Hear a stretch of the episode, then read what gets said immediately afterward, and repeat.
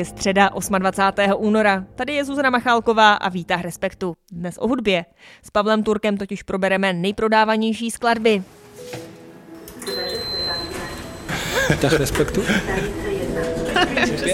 Dnešní Výtah respektu. Nejdřív krátké zprávy. O azyl v zemích Evropské unie loni požádalo meziročně skoro o pětinu víc lidí, tedy víc než milion. Z analýzy agentury Evropské unie pro otázky azylu vyplývá, že to je nejvíc od migrační krize mezi lety 2015 a 2016. Nejvíc žadatelů je mezi Syřany, Afgánci a velký nárůst je také mezi lidmi z Turecka.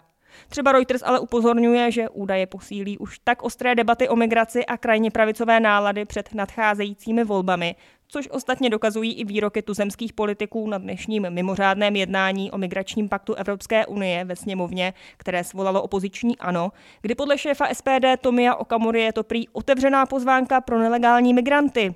Podle ministra vnitra Víta Rakušana sice pakt není ideálním řešením, ale je to posun dobrým směrem. A poslanci dnes ve třetím čtení jednali i o podobě svazku stejnopohlavních párů. Začali s tím už dopoledne, pak ale debatu přerušili právě kvůli jednání o migračním paktu a vrátili se jen malou chvíli před vydáním výtahu respektu. Už z té dopolední debaty ale bylo zřejmé, že se poslanci dál neschodují hlavně na tom, jaká práva a povinnosti by stejnopohlavní páry měly po svazku, po kterém by se nejspíš označovali jako partnerství, nikoli manželství, k dětem. A jednu zprávu přidá i Pavel Turek, který je se mnou v centru Langhans Člověka v tísni. Ahoj Pavle. Čau. Co bys teda ještě přidal? Uh, no pro mě je zprávou týdne nebo takovou událostí, která mě zasáhla to, že končí s publikační činností uh, server Vice, uh, což uh, v průběhu uh, nultých let byla výrazná publikační platforma pro mileniálský publikum, uh, ve směs uh, spíš mužský publikum, ale bylo to specifický generační médium a pro mě třeba v sou činnosti s integrací serveru Pitchfork víc do Condé Nast, což je zase událost z posledního měsíce. To je signál toho, že tyhle ty silné média s kořenama v nultých letech prožívají obrovskou krizi. Zároveň to trochu signalizuje i to, že ty vydavatelské domy s tím publikem a s těma značkama úplně neumějí pracovat. Dá se říct, že z nich chtějí ždímat trochu víc, než čeho jsou schopní, případně je předělávat v něco, co nejsou.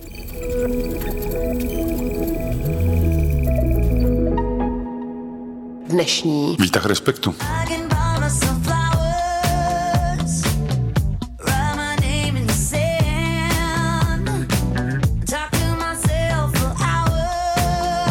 Miley Cyrus a její Flowers byla podle Mezinárodní federace hudebního průmyslu nejprodávanějším singlem roku 2023. Na placených platformách měl napříč světem 2 miliardy a 700 milionů přehrání, kdy tady jde o fyzické nosiče, digitální streamy i placená stažení. Pavle, do jaké míry to pro tebe je nebo není překvapivé? Nečekal jsi třeba, že tam bude spíš Taylor Swift, nebo je to na místě, že je tam Miley Cyrus? Čekal jsem, že by to mohla být Taylor Swift, ale v zásadě se dá říct, že je na místě, že Flowers utrhli eh, velký vítězství v průběhu toho uplynulého roku, protože eh, jistý signály tam byly už v době, kdy ta skladba vyšla. Ta skladba vyšla jako poměrně záhy po novém roce, ačkoliv má charakter letního hitu, tak byla venku už eh, během zimního období, ale to, že je to hit a rezonuje s něčím, co je ve vzduchu, se dalo indikovat na tom, že to byla první skladba, která v nejkratším období urvala poslechovost jedné miliardy na streamovací platformě Spotify v rekordním bezprecedentním eh, čase. Akorát se dá říct, že teď v poslední době trochu zmizela z radaru, byť eh, živý vystoupení Miley Cyrus na ceremoniálu Grammy jí připomnělo. I but we did. Started to cry, then remembered I just won my first grade.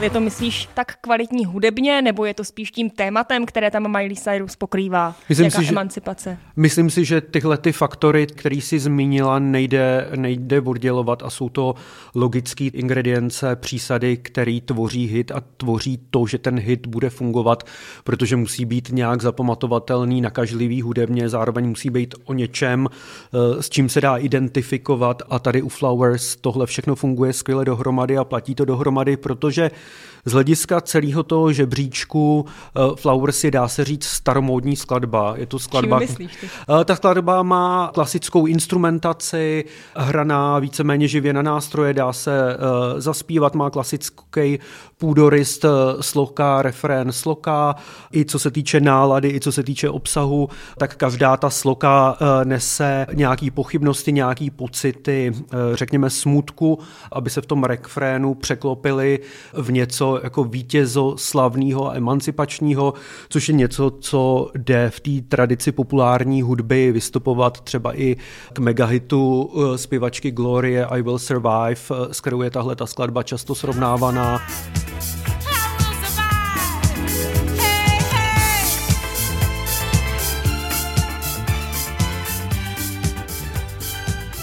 Takže dá se říct, že Flowers jsou hymna jakýhosi sebepřijetí, protože je to skladba, která zachycuje porozchodový stav, dá se vztáhnout i k životnímu příběhu Miley Cyrus, protože byla zveřejněná velmi krátce po rozpadu jejího vztahu a manželství. Takže to souvisí, ano, protože ona ano. tam zpívá, že si sama může koupit kitku, že do písku napíše svoje jméno, že ano. sama se sebou může hovořit celé hodiny, tak to souvisí s jejím osobním životem. Ano, to všechno tam sedí, funguje to s tím, eh, jakou, řekněme, mediální přítomnost a bulvární obraz Miley Cyrus má a zároveň je to uh, takový jako atypický love song, kterých ale v poslední době hodně přibývá i, řekněme, v tvorbě Lany Del Rey.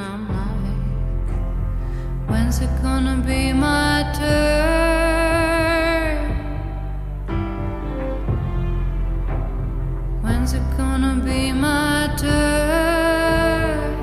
Víc než skladby touhy nebo skladby opěvování nějakého milostného objektu. Dneska slýcháme spíš skladby, řekněme, zahojení nebo sebepřijetí nebo toho, co přijde po té lásce. Jako kdyby to bylo v duchu i nějakého kréda self-love, že nejdřív já sama sebe musím zahojit, abych eh, mohla milovat eh, ostatní.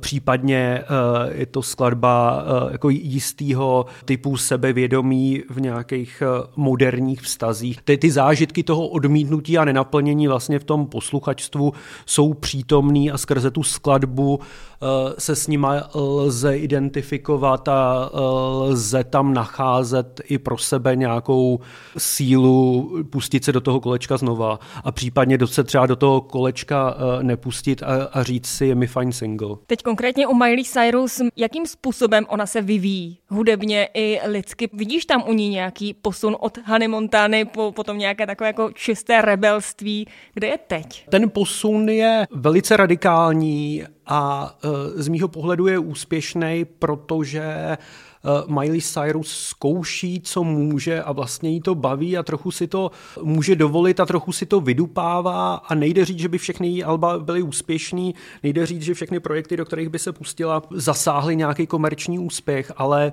sledovat její tvorbu po Haně Montáně je vlastně hodně jako zajímavý a dobrodružný. There's a voice inside my head saying You'll never reach it Every step I'm taking Every move I make feels no Ona se od ní odstřihla uh, album, který byl výrazně popový, přineslo singly jako Wrecking Ball. I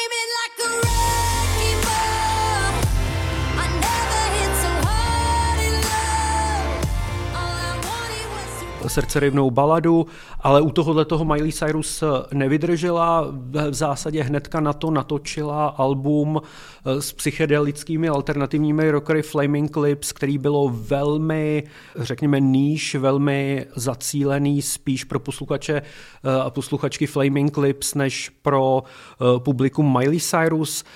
Pak měla odklon k žánru, který je v její rodině přítomem skrze postavu jejího otce a zkusila si country. Pak myslím, Myslím si, že během pandemie zaznamenala příklon k rokovější a kytarové tvorbě a pustila se do tvorby cover verzí. Mimochodem v tom je, myslím si, že to je její docela i mistrovský uh, žánr, protože její pojetí, ať už Heart of Glass od Blondie,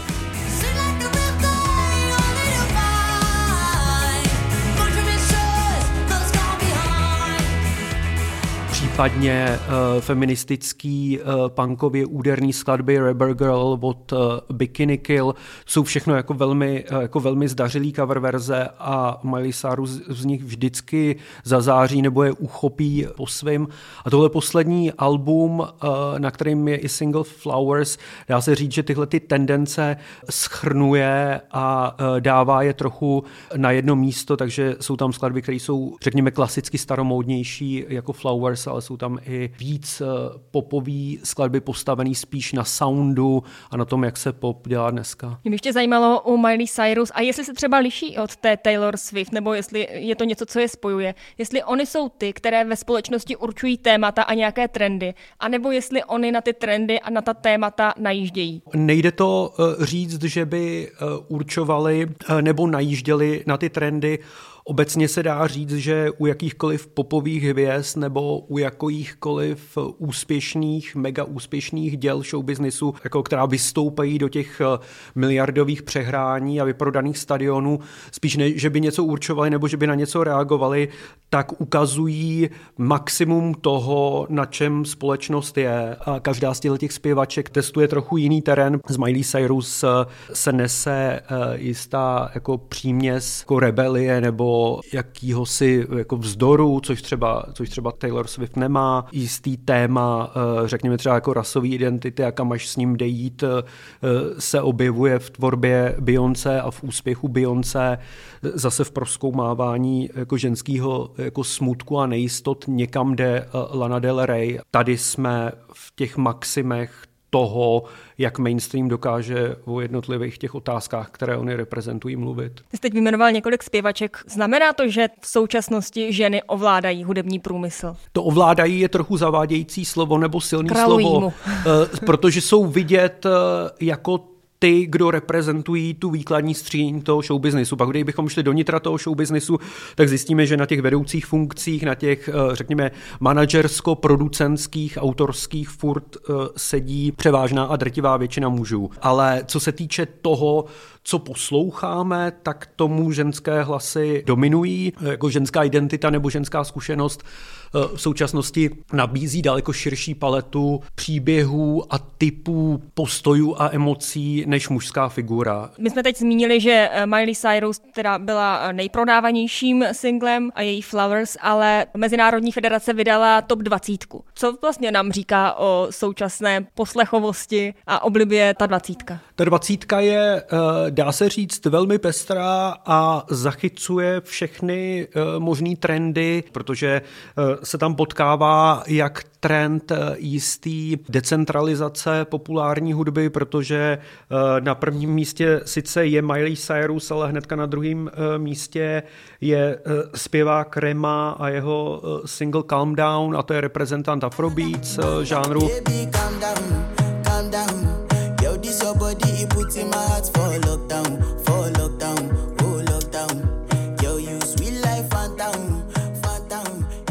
který se zrodil eh, v západní Africe a vychází z fúzování tamní hudby s repem a eh, s tím eh, západním klubovým soundem a to je jako velmi populární nebo velmi funkční způsob toho, jak si dneska pop ze zemí globálního jihu hledá cestu do mainstreamu. Týká se to třeba i zemí Latinské Ameriky, týká se to žánru jako reggaeton, který tam vnáší zpěvačka uh, Carol G.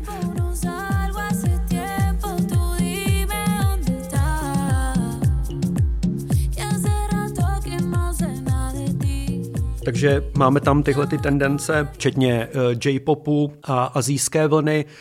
A pak tu máme i tendenci uh, jako poselství nebo ten, ten překvapivý třeba obraz, který pro mě z toho je, že je tam poměrně málo repu, uh, že toho klasického čistokrevného uh, repu a trepového soundu, který třeba udával tón v v druhé půli desátých let, tak najednou ten ustupuje a spíš vnímáme nebo posloucháme nějaký globální sound eh, zemí mimo zavedená centra show businessu. Pavle, moc děkuji za skvělý souhrn. Měj si krásně. Já děkuji za pozvání, čau. A jako vždy i dnes jsou na webu Respektu nové texty. Jeden z nich od Františka Trojana. Jak jsem zmiňoval ve výtahu Respektu minulý týden, že se budu věnovat eh, tomu, proč eh, tolik mladých teď podle průzkumu člověka v tísni chce volit hnutí ANO, tak jsem se tomu věnoval a napsal jsem o tom článek, který dnes najdete tedy na webu Respektu. Výtah.